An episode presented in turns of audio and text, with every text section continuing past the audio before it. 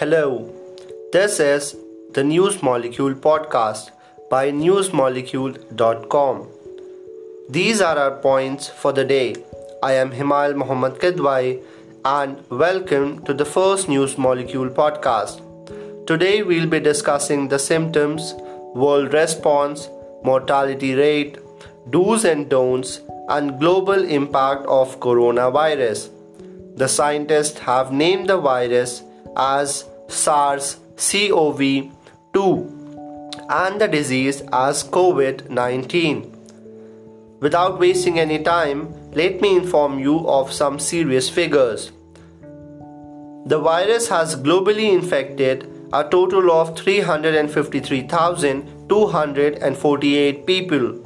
The virus has also claimed 15,410 lives and 100,605 people have already recovered from the virus. The country worst hit by the number of deaths as of the time of recording this podcast is Italy with 5,476 deaths. The country next in the list is China with the recorded deaths tolling to 3,270 with a lot of content being shared on social media, especially on WhatsApp, let me give you some figures for better understanding of symptoms and other facts about coronavirus. As recorded by doctors and experts, out of all the infected patients, 88% were having fever, 68% patients suffered from dry cough issues, 38% had body fatigue, and 18% had issues while breathing. Now, the difference between having a cold or a flu or a coronavirus infection is runny nose and shortness of breath.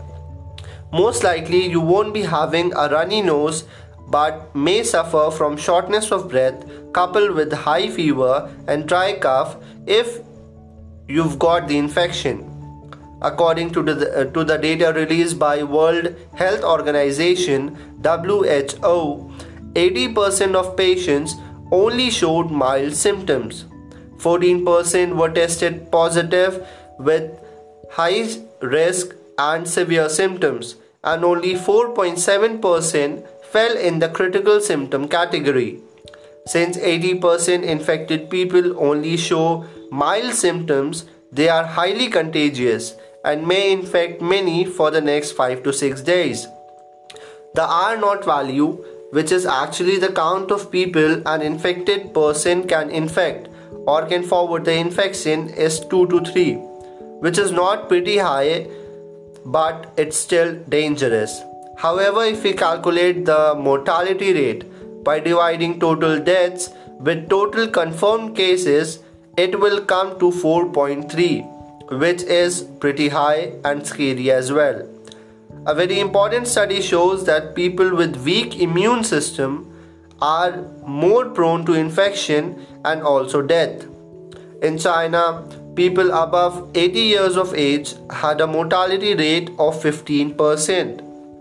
Similarly, people with cardiovascular issues had 10.5%, diabetics at 7.3%, People with respiratory issues had 6.3%. High blood pressure patients had a mortality rate of 6% and people suffering from cancer had 5.6%.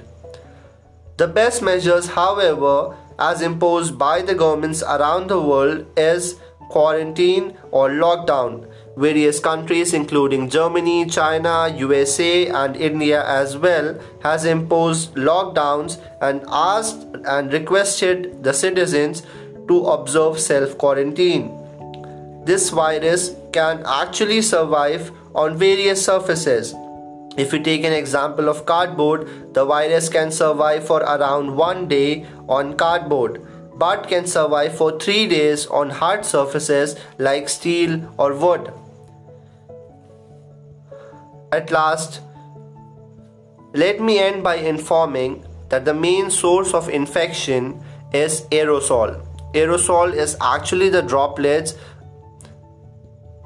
thrown in the air when a person sneezes or coughs. To prevent getting in contact with aerosol, strictly follow self quarantine rules and also the rules imposed by your governments.